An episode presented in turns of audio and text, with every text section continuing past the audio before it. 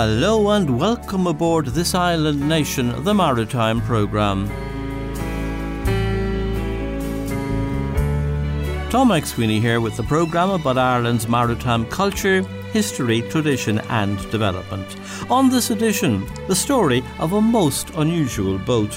There's great stories around her building and why she was called the Free State. Obviously, it was coming out at the time of the Troubles. Mick was a, an active participant in the the struggle, as they called it then. He was a battalion commander in Ballycotton for the Irish Republican Army, and he sought a loan with the assistance of his brothers to get a boat for himself after the struggle was all over and people were returning to normal life. We'll have the story of Free State C1, a fishing boat from the start of the history of the Irish Free State. And the Irish maritime economy is doing better than the general economy. What we've noticed since the pickup is that the ocean economy industries they tend to have a higher growth rate than the general economy.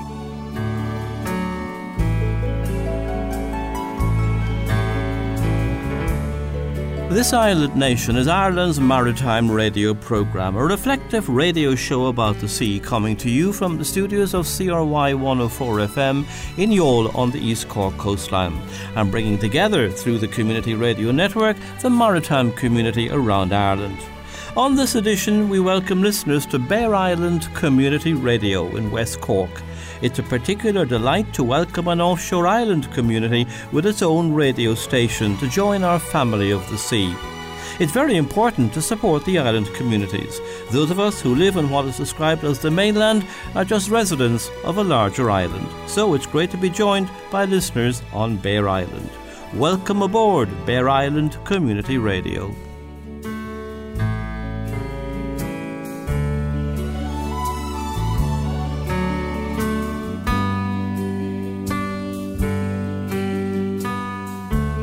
Bere Island is at the head of Bantry Bay, and to the east along the south coast of County Cork, having rounded Mizen Head, is Cape Clear, and then Baltimore, and from there along the Ilen River you come to Old Court near Skibbereen and the Hegarty Boatyard.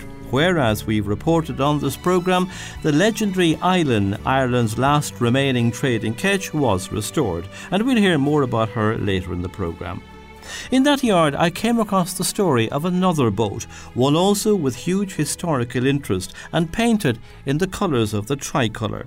Making my way between other boats, I got to Free State C1, and there at the stern of this old vessel, Owen Ryan told me the story of how she started life in his family and eventually returned to its ownership. Well, she was um, built in 1923. She wasn't built here in this yard, she was built in West Cork over nearer to Baltimore in uh, Skinner's. And um, she was built for two fishermen of Ballycotton. They were both O'Riordan brothers, uh, Michael and Johnny. And um, Johnny would be my grandfather, and Mick was his brother. Now, there's great stories around her building and why she was called the Free State. Um, obviously, it was coming out at the time of the Troubles. Um, Mick was a, an active participant in the the struggle, as they called it then. He was a battalion commander in Ballycotton for the Irish Republican Army. And he, he sought a, a loan with the assistance of his brothers to, to, to get a boat for himself after the, the struggle was all over and people were returning to, to normal life. So that's why the, the Free State came to be. And she um, was built here in Baltimore, registered in Cork, and brought to Ballycotton where she fished from 1924 to sometime in the 80s, which is a very, very long life for any boat, let alone a wooden boat of that era. Um, she um, was kind of decommissioned, if you like, in the 80s and uh, brought back to, to West Cork by Stephen Pearce, the potter from Shanagarry. And he had every intention of restoring her back then. Um, Stephen Pearce's fortunes changed around that time, and he uh, he packed up his business in Garryvoe and, and Shanagarry, and he uh, he left Ireland for a number of years, and the project just languished. Um, when I came to live down in West Cork, I saw the boat at some point and recognised what it was, and uh, did a little bit of digging, and found that in fact it had been given back to a member of my family, uh, Bridget O'Riordan, by Stephen Pearce. He was empl- she was an employee of his, so it had somehow passed back into the family. So I stayed interested in it and focused on it and had various dreams and ideas about maybe restoring it. But um, I mean, that wasn't to be so far anyway. We've uh, made a little bit of a exhibition surrounding her, which I'll show you later. And uh, that was put together for the centenary, the 1916 centenary, which happened in uh, 2016, as you'll be aware. So um, that's where we are now, really, Tom, with her. Looking at her now, obviously she's in a state of repair being needed, but she looks uh, almost to have kind of sailing boat lines in her, uh, about 33, 34 feet long. Yeah, she's 33 feet on the waterline, 35 feet over, overall. But yeah, she was very much built as a sailing boat. That was the style at the time still. But then again, she was the first fishing boat we know of to be built with an engine from day one. Now, it was very evident that the engine was the be all end all because a few years later there's pictures of her in the harbour in Ballycotton and the mast is gone. So, um, you know, the engine was everything. And um, a lot of the stories around her are a bit um, unproven, but they say like she paid for herself in a couple of years. They bought, the two brothers bought a second boat within two or three years called the St. Anne, and my grandfather fished the St. Anne, and Mick O'Riordan continued to, to fish the Free State and fished her, as I say, right through to the 80s, or his family did, his descendants did. Looking at her now, there's obviously a fair bit of emotion. I mean, she's green on the waterline. It was it looks like the colour was white side decking, but she's just more than a boat. There's a lot of history in her own. There is, and uh, you know the fortunes of the family probably centred around her as well. Um, they were relatively prosperous after those years. Um, but the colour is interesting. Um, the original colour, or so Don O'Riordan tells me, who's still alive, he said it was called Tostel Green and I believe Tostel green was kind of the Free State colour, colour of the, the, the post boxes and vehicles of the time, you know. Uh-huh. So she was Tostel green mainly on the hull, and she has she was picked out then in white along the uh, the gunnel, and she would have had a rubbing streak of yellow and black. So very distinctive colours, which the family pretty much kept although there were times in her history when Annie old green would do, you know. Yeah. Tricolour colours. Yeah, pretty much. Yeah, yeah, yeah. And she'd go back to being the first boat, fishing boat really registered then, would she? Yes. Well, I, I had to get a bit of help researching that one because we couldn't really understand why she was C1. But in actual fact, what happened was in, in 1922, when the new administration was taking over in Ireland, they overhauled the registration system. So they started to weed out the numbers that were no longer in existence. So, in other words, the boats that were no longer in existence with a C number, they took those numbers back. And then under the new system, they started to issue them again. So that's how she ended up with C1, which is obviously a very characteristic. Uh, uh, it is when you think the way the fishing industry has gone out, that this was the start of it. It's the start of that, and it's interesting. I, I think it's possibly the start of the Irish state um, assisting fishing. So we have records of the repayments of the loans going over a few years. And, you know, if someone like BIM were to look back at that, they could say, well, this is where we started, you know, and how much have we done since then? Yeah. And where has the industry gone to? Well, that's another question, you know. I mean, this boat was uh, uh, a very futuristic, almost uh, uh super business venture in her time, but uh, you know, in this day and age, fishing's kind of gone in other directions, isn't it?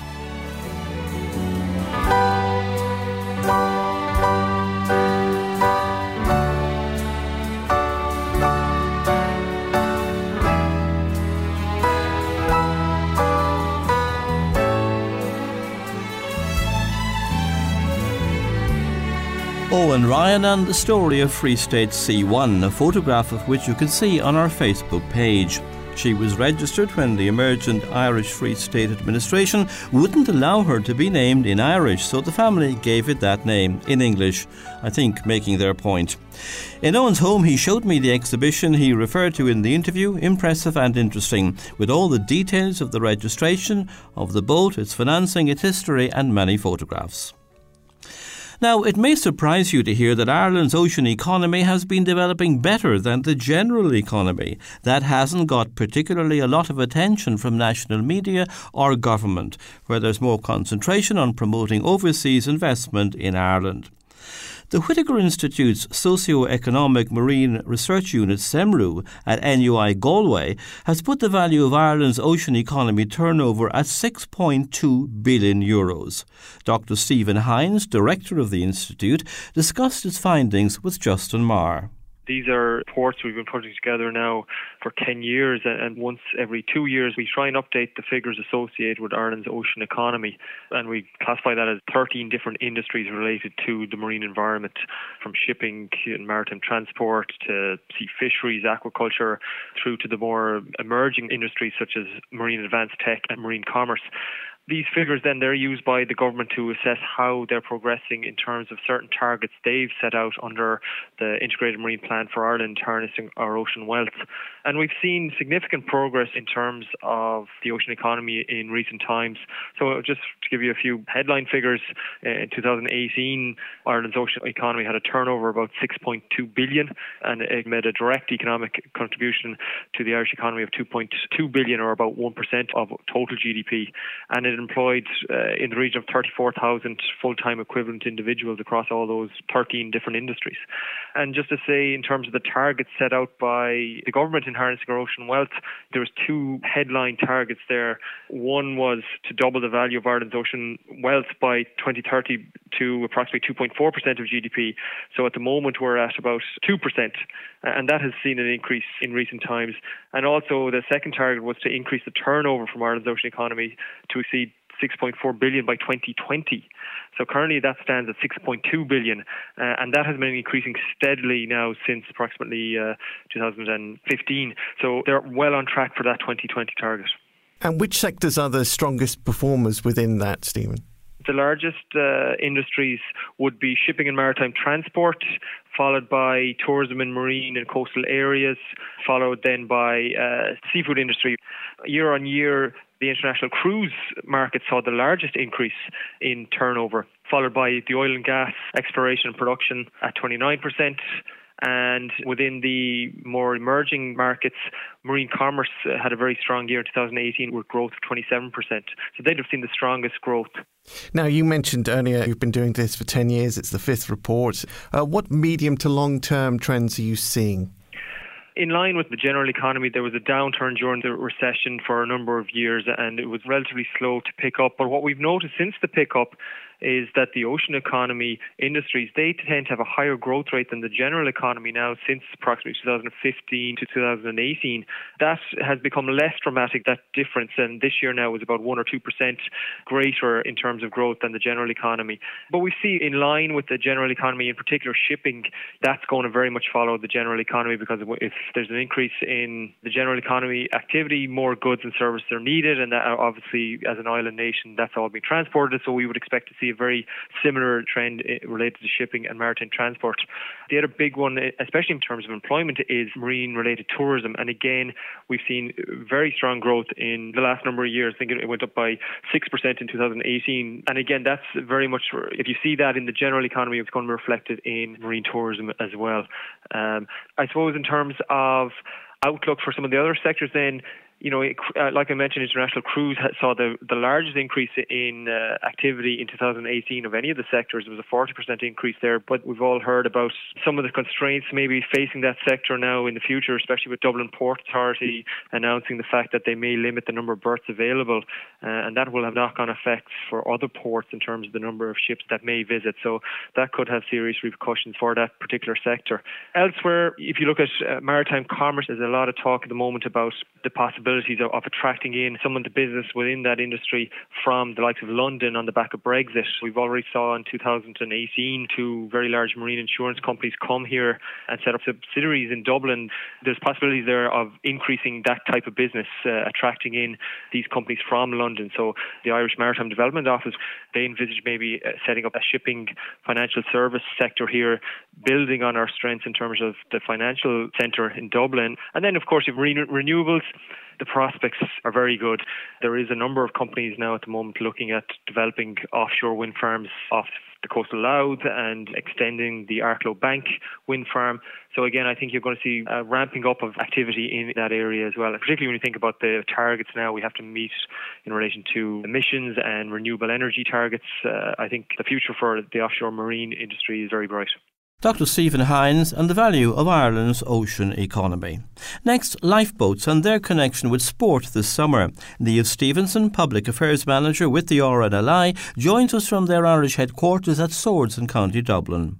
Summer is a great time for sporting events, and this month has been heavy on sport in the RNLI.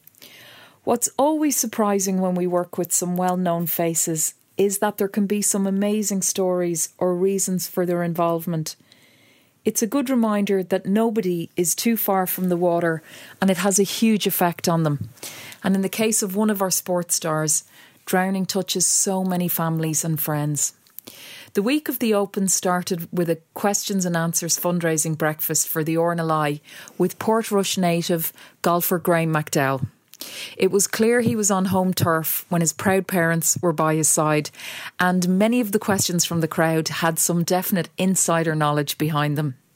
On hand was the coxswain Des Austin, who talked Graham through exactly where funds raised for the RNLI are spent, and by the end of it, Graham was very familiar with the workings of a Severn class lifeboat. Des was joined by lifeboat crew and the charity's beach lifeguards who work on 10 beaches in Northern Ireland. They were expecting a busy time with so many visitors coming to Portrush for the Open. And in an incredibly generous gesture, Graham pledged to match the funds raised for the RNLI at the event, which turned out to be £12,816. What was touching to hear from Graham, who spends most of his time in America now, where he is based, was that he has fond memories of his school visits to the Portrush lifeboat station and of the importance that it held in the town he grew up in. He spent his childhood holidays on the beach and no surprises on the golf course. GAA broadcaster Marty Morrissey and Clare hurling legend Anthony Daly joined RNLI lifeboat crew and young players from Clare GAA clubs to raise awareness of the risks of drowning and encourage people to enjoy the water safely. They met at the RNLI's Clare based lifeboat station in Kilrush. The pair were there to promote the Respect the Water campaign, which is part of the joint partnership between the RNLI and the GAA. The RNLI's continuing work with the GAA involves RNLI volunteer ambassadors visiting GAA clubs around the country to give safety advice and messages to young people and to raise awareness of the risks of drowning. 37 RNLI volunteers have delivered over 100 talks at clubs as part of the partnership, with more due to take place during the summer months. Marty's home is the picturesque fishing village of Quilty in West Clare. We learned that he attempted to learn to swim as a child, but he never quite got over his fear of the water. However, he has promised to learn how to swim when this season's GAA Championship is over, and Water Safety Ireland will be on hand with advice and instruction. Speaking at the launch, Marty said, when I was a young boy growing up in Quilty, my bedroom literally looked out onto the Atlantic Ocean. I remember that every 13 seconds, the light from the lighthouse on the Aran Islands shone in my window. I would paddle in the water, and some of my friends would jump into the water back at the pier in Seafield, but I wouldn't. I had the fear. I want to get over that, and I've set myself the challenge to learn properly. It is so important because, after all, we all live on the island of Ireland, and water plays such an important part in our lives. Anthony Daly also had a very personal reason for getting involved. He lost a good friend, Michael Scanlon, affectionately known as Fondy, to drowning many years ago. Fondy was a long standing kitman at his beloved Clarecastle GAA club and drowned while out fishing. Speaking about the tragedy, Anthony said, Everyone knew and loved Fondy. He was from a big family where I grew up. He was a great GAA man and came from a strong fishing background. When word came to the village that Fondy was lost, there was a rush to the quay to help. We spent the week walking the banks and we wouldn't go to training while the search was ongoing. He was found the following Sunday at the River Fergus, and while it was a blessing for the family, his loss has been deeply felt by everyone who knew him. Anthony now swims in the sea every week and has made sure that all his daughters can swim. So until next time, calm seas and safe harbours. Niamh Stephenson, and the question arising will Marty Morrissey do better at swimming than dancing? Now, Justin Marr rounds up other maritime news from Irish and overseas waters.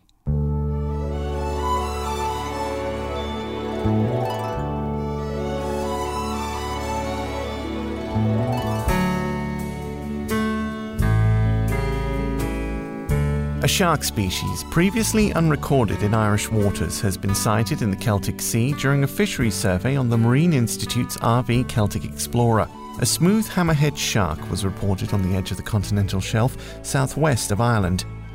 The sighting was made by experienced marine mammal observer John Power and bird observer Paul Connaughton during the Marine Institute's Western European Shelf Pelagic Acoustic Survey. John Power said, While scanning the ocean surface, we sighted a dorsal fin unlike anything we had encountered before. It was quite different to the fins seen on basking sharks and blue sharks. After consulting available ID keys, we agreed that the shark must be a smooth hammerhead. 93 years after she sailed to the Falkland Islands and following her extensive renovation at Liam Hegarty's boatyard in Old Court, Skibbereen, County Cork, the legendary Conor O'Brien's Ilen, the last Irish traditional trading ketch, has reached the capital of Greenland, Nuuk. This is her Salmon's Wake educational voyage from Limerick and the Shannon, tracing the migratory path of salmon. It's a great achievement for the project led by Limerick man Gary McMahon. Most of Greenland's population lives in this bustling port town with the support of the Danish government. The 56 foot Ilen has sailed through a lot of different weather patterns on her 1200 nautical mile journey since she left Limerick at the end of June. An arduous voyage of constant fog and one serious gale, reported the crew of the Ilen, skippered by Paddy Barry. A replica model of the Lusitania is being erected at the entrance to Court Courtmacsherry village in West County Cork. The Cunard liner was en route from New York to Liverpool when she was torpedoed by the German U boat U 20 and sank in 18 minutes, 12 miles off the old head of Kinsale. The rowing and sailing boat at Courtmacsherry at the time went to the rescue. Marking the centenary of the tragedy in 2015, Courtmacsherry St Patrick's Day Committee had a float for the annual parade, which included a 19 foot long plywood model of the Lusitania that was constructed by local builder and carpenter Richard O'Sullivan. It was originally built for one day, but the committee was asked to put it on display at the picnic area at the entrance to the village, where it became a heritage tourism attraction that remained for almost three years until weather eventually took its toll and it was removed. Now it is being replaced. Finally, after a pod of whales washed up on the shores of a Georgia beach, dozens of beachgoers helped push them back to deeper waters. Up to 50 pilot whales swam into the shallow water surrounding St. Simon's Island, with six getting caught in the surf. Officials from the State Department worked alongside emergency services and members of the public to push them back out to sea.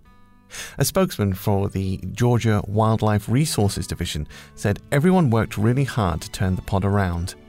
The latest information we have is really positive. They've turned around and are now heading out in the right direction.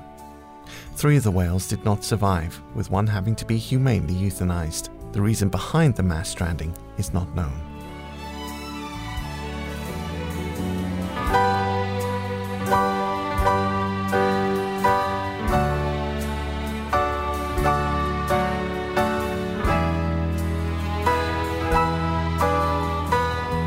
Now to the offshore islands, and from Inishlyre in Clew Bay, Rhoda Twombly, Secretary of Comhdháil Oileáin na hÉireann, reports the latest news from the islands. Bere Island Community Radio recently became the latest station to take this island nation on board. The station was formed as part of a European project, the Grassroots Radio, and has gone from strength to strength. So well done, Bere. We wish you continued success. The National Inventory of Intangible Cultural Heritage was created by the Department of Culture, Heritage and the Gaeltacht as an integral part of their work under the 2003 UNESCO Convention for the Safeguarding of the Intangible Cultural Heritage to highlight, promote, and help protect traditions, and customs particular to Ireland. The permanent inventory of 30 elements was launched by Minister Josepha Madigan at Waterways Ireland, among them Marcana Nathalov, or landmarks or marks for fishing and navigation, written and submitted by Arranmore's Seamus Bonner of the Irish Islands Marine Resources Organisation. Seamus writes about the significance of marks to island fishers past and present and how this knowledge has been passed down through the generations. One topic per year may be considered for inclusion in the UNESCO list of intangible culture of humanity. So far, uilleann piping has been accepted, hurling is being considered, and harping has been proposed. So, congratulations to Seamus and all those involved. On Tory Island, there is an art exhibition being held at the Dixon Gallery until the end of July. The works are all by island painters, and the exhibition is a special tribute to Patsy Dan McRory. Make sure to pencil in Clare Island on your calendar for Sunday, the 4th of August, for the Morgan Pinder Family Fun Memorial Day. Morgan tragically lost his life in a road accident, and his family wished to honour the memory of this fine young man in a fitting way with games, sport, ceol crack for all ages. The event takes place at the Clare Island GAA pitch from 11am to 5pm. And there'll be music in the community centre following the outdoors fun. The organisers noted that any sponsorship or prizes will be greatly appreciated. Speaking of fun, Bere Island is preparing for its annual festival, running from the 2nd to the 11th of August. There's something for everyone, young or not so young. Highlights include live music and drama, a park run and fishing competition, children's puppet show, and a seafood demo, to name just a few activities. You can even become a radio DJ with a little instruction from Bere Island Community Radio and host your own show. Do check bearisland.net for details. I hope some of you took the opportunity to visit beautiful Inishturk for their Sea Seavest third week of July, but if not, don't fret. The fabulous walks are still there waiting to be enjoyed, not to mention wonderful food, swimming, fishing, beachcombing, and maybe even a pint or two.